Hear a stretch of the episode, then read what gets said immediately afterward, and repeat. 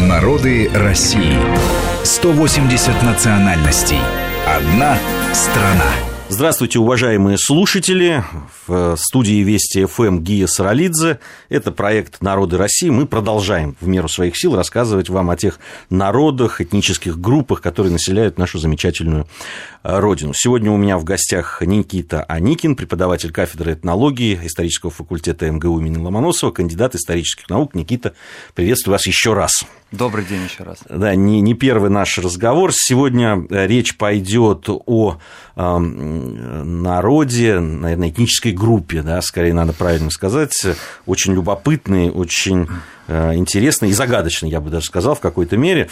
Э, речь идет о караимах. Это немногочисленная тюркоязычная этническая группа, и вот традиционным местом проживания на территории нашей страны является Крым. Хотя, насколько я знаю, Никита, есть э, караимы живут также и на, зап- на Западной Украине, и в Литве. Да, все так. Ну, что кас... Давайте начнем по порядку. Что касается, как их называть, этнической группой или отдельным народом, ну, не будем утруждать наших слушателей. Единственное, что можно сказать, это то, что в отечественной науке все-таки сложилось такое понимание и представление, что караимы являются все-таки самостоятельным народом, тюркоязычным народом, происходящим из Крыма. Но здесь важно сделать сразу одно замечание. Дело в том, что вообще-то караимы, самоназвание, да, карай, карайлар, караимы, происходит изначально от религиозного течения, караимизма, которое возникло, ну, в принципе, раньше, чем, собственно, сформировался, сформировался, сформировались крымские караимы как этнос. Ну, о религиозных особенностях караимизма мы можем поговорить чуть дальше, но самое важное разделять караимов, крымских караимов как этнос, как народ, и караимизм, последователей караимизма как религиозное течение. Хотя... То есть это не совпадает? Это совпадает, но не полностью. То есть караимы крымские считают себя отдельным народом и такими являются. Но также по всему миру, ну, в первую очередь на Ближнем Востоке, проживают носители караимизма как религии, которые не считают себя отдельным народом, а являются частью еврейского мира, скажем так. По поводу, соответственно, групп, территориальных групп караимов, крымских караимов, которые изначально сложились, этногенез караимов как народа происходил на территории Крымского полуострова, абсолютно верно, но уже в четырнадцатом веке в силу, так скажем, исторических событий, которые развивались в Восточной Европе, часть караимов оказалась на территории, абсолютно верно, Западной Украины и Великого княжества Литовского. Таким образом, возникло вот еще две территориальные группы караимов, галицкая и тракайская группа. Но это выходцы из Крыма. Есть там теория, по которой, допустим, в Литве, да и в Запад, на Западной Украине караимы появились благодаря тому, что часть караимов, ну, пошли служить, что ли, в Великое княжество Литовское. Это так действительно или это такая теория? Нет, это так, исторический факт существует. тысяча триста девяносто восьмой год великий князь литовский Витовт устраивает удачный поход в Крым, еще до возникновения, собственно, Крымского ханства, и уводит, выводит с собой часть татар для, так скажем, с целью сделать их... поставить их на, на воинскую службу, заставить их нести воинскую службу в Великом княжестве Литовском. И среди этих татар оказываются и караимы, которые оказались с основным массивом переселенных Витовтом татар на территории Западной Украины и в Литве. Более того, собственно, караимы-то тоже несли там воинскую службу. Главное предназначение, которое Витовт видел в караимах, это служба, гарнизонная служба, охрана замков. Ну, а впоследствии, конечно, и другие занятия у них там появились. Но, в принципе, это тоже воинская служба. Но, то есть, они переселялись с семьями туда, или все-таки да, это безусловно. были, да, или это были просто мужчины, которые шли, а уже там происходило смешение и так далее. Ну, таких совсем уже подробностей, наверное, летописи не всегда указывают, но учитывая сам факт того, что караимы не ассимилировались, кстати, и татары это не до конца ассимилировались, потому что таким образом появилось вот такое интересное явление, как восточноевропейские татары, которые проживали на территории Польши, Белоруссии, и Литвы тоже, и до сих пор, кстати, не полностью ассимилированы, многие из них сохраняют идентичность. Так вот, и караимы тоже сохранились. Если бы, если бы, они перес... если бы были выведены просто какая-то группа служилых там мужчин, то, наверное, все-таки они бы растворились.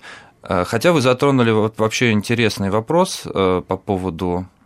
Да, мужского и женского, мужской и женской части этноса, поскольку, если мы вернемся к началу разговора по поводу этногенеза караимов, то здесь это народ такого, скажем, сложносоставного, сложного состава, поскольку караимы одновременно несут в себе традиции и иудейские, еврейского мира, но также и тюркские. Каким же образом это получилось? Вот определенные группы как раз евреев-караимистов, да, из последователей караимизма, видимо, начали переселяться на территорию Византии, которая тоже тогда принадлежал Крыму, еще в раннем Средневековье. Но это как раз были мужчины, купцы, как правило, которые с торговыми целями ехали, либо один, отдельные проповедники и представители вот общин, после того, как они стали подвергаться у себя там на родине, на Ближнем Востоке, гонениям. А женщин-то они как раз брали из местной среды, из... жили они в окружении кочевых тюркских половецких племен, и поэтому женщины, жены караимские, женские, так скажем, состав нации, этноса формировался именно из, из тюркской основы. Про численность мы не сказали. Общая численность караимов сейчас называется около двух тысяч человек. Это вообще общая численность. Сколько проживает на территории Крыма, наверное, это сотнями, да, наверное, исчисляется. Вы знаете, ну вот что касается, если говорить про, про численность, то по переписи тысяча девятьсот восемьдесят девятого года всего в СССР проживало две с половиной тысячи караимов. Ну, большинство, естественно, в Крыму, ну и часть вот как раз в Прибалтике. Что касается современного состояния, то на самом деле вопрос достаточно сложный, караимы сами зачастую не могут на него ответить, потому что, к сожалению, вот в конце двадцатого века этнос караимы оказались подвергнуты таким процессам депопуляции, связанной с ассимиляционными процессами. Часть караимов вместе с еврейскими переселенцами покинула Советский Союз, переселилась в Израиль, и там была ассимилирована. С другой стороны, часть караимов, вступив в смешанные браки, переняла идентичность, фамилии и культуру своих соседей, русских, украинцев. И вот тут сложно считать, если, по, если вы считываете именно тех, кто чистых, скажем так, караимов, то действительно их, наверное, ну, вот, ну, не более там, тысячи, полутора тех, у кого и отец, и мать караимы, и... а может быть, даже и меньше.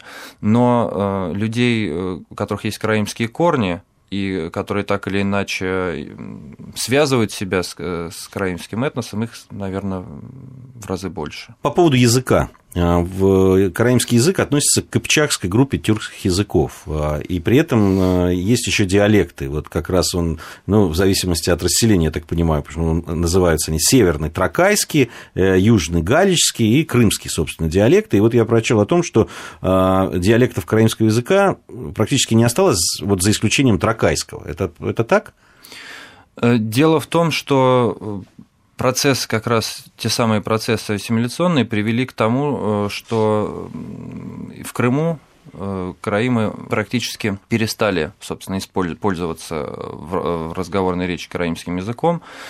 И, а вот тракайская община оказалась более такой консервативной и сохраняющей вот язык живого общения. Но в Крыму сейчас, естественно, существует общество, в том числе и в Крыму, естественно, которые занимаются возрождением, пытаются как-то, возрождением караимского языка, и пытаются воссоздать, возродить язык в том плане, чтобы на нем начала разговаривать и молодежь, или хотя бы его знала.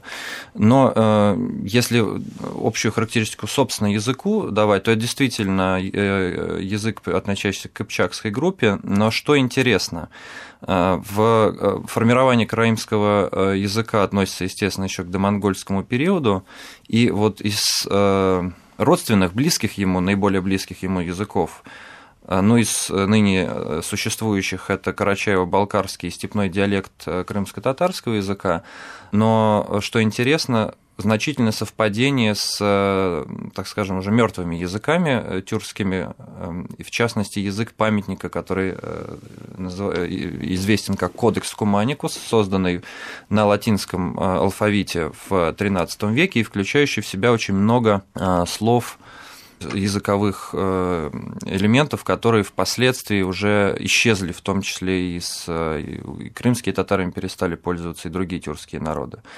И вот эта некая, скажем так, реликтовость языка позволила, особенно сохранившаяся, например, в сфере, много, много лексики сохранилось такой реликтовой в области сельского хозяйства, военного дела, то, чем занимались, собственно, караимы. И когда в двадцатом веке после распада Османской империи Кемаль Ататюрк, Мустафа, да, Кемаль-Паша Ататюрк занялся реформированием турецкого языка, в который в значительной степени лексика его была иранская и арабская. Так вот, чтобы очистить его, вернуть, скажем так, к тюркским корням, в том числе использовался и караимский язык, из которого вот порядка триста тридцать слов было включено в современный турецкий язык вместо, соответственно, нетюркских элементов, которые из него были искусственно убраны. Здесь мы прервемся. У нас новости. Я напомню, что Никита Аникин, преподаватель кафедры этнологии исторического факультета эм гэ у, сегодня у нас в гостях. Мы говорим о караимах и продолжим это делать сразу после новостей. Мы разные, и мы вместе. Народы России. Программа подготовлена при содействии исторического факультета эм гэ у.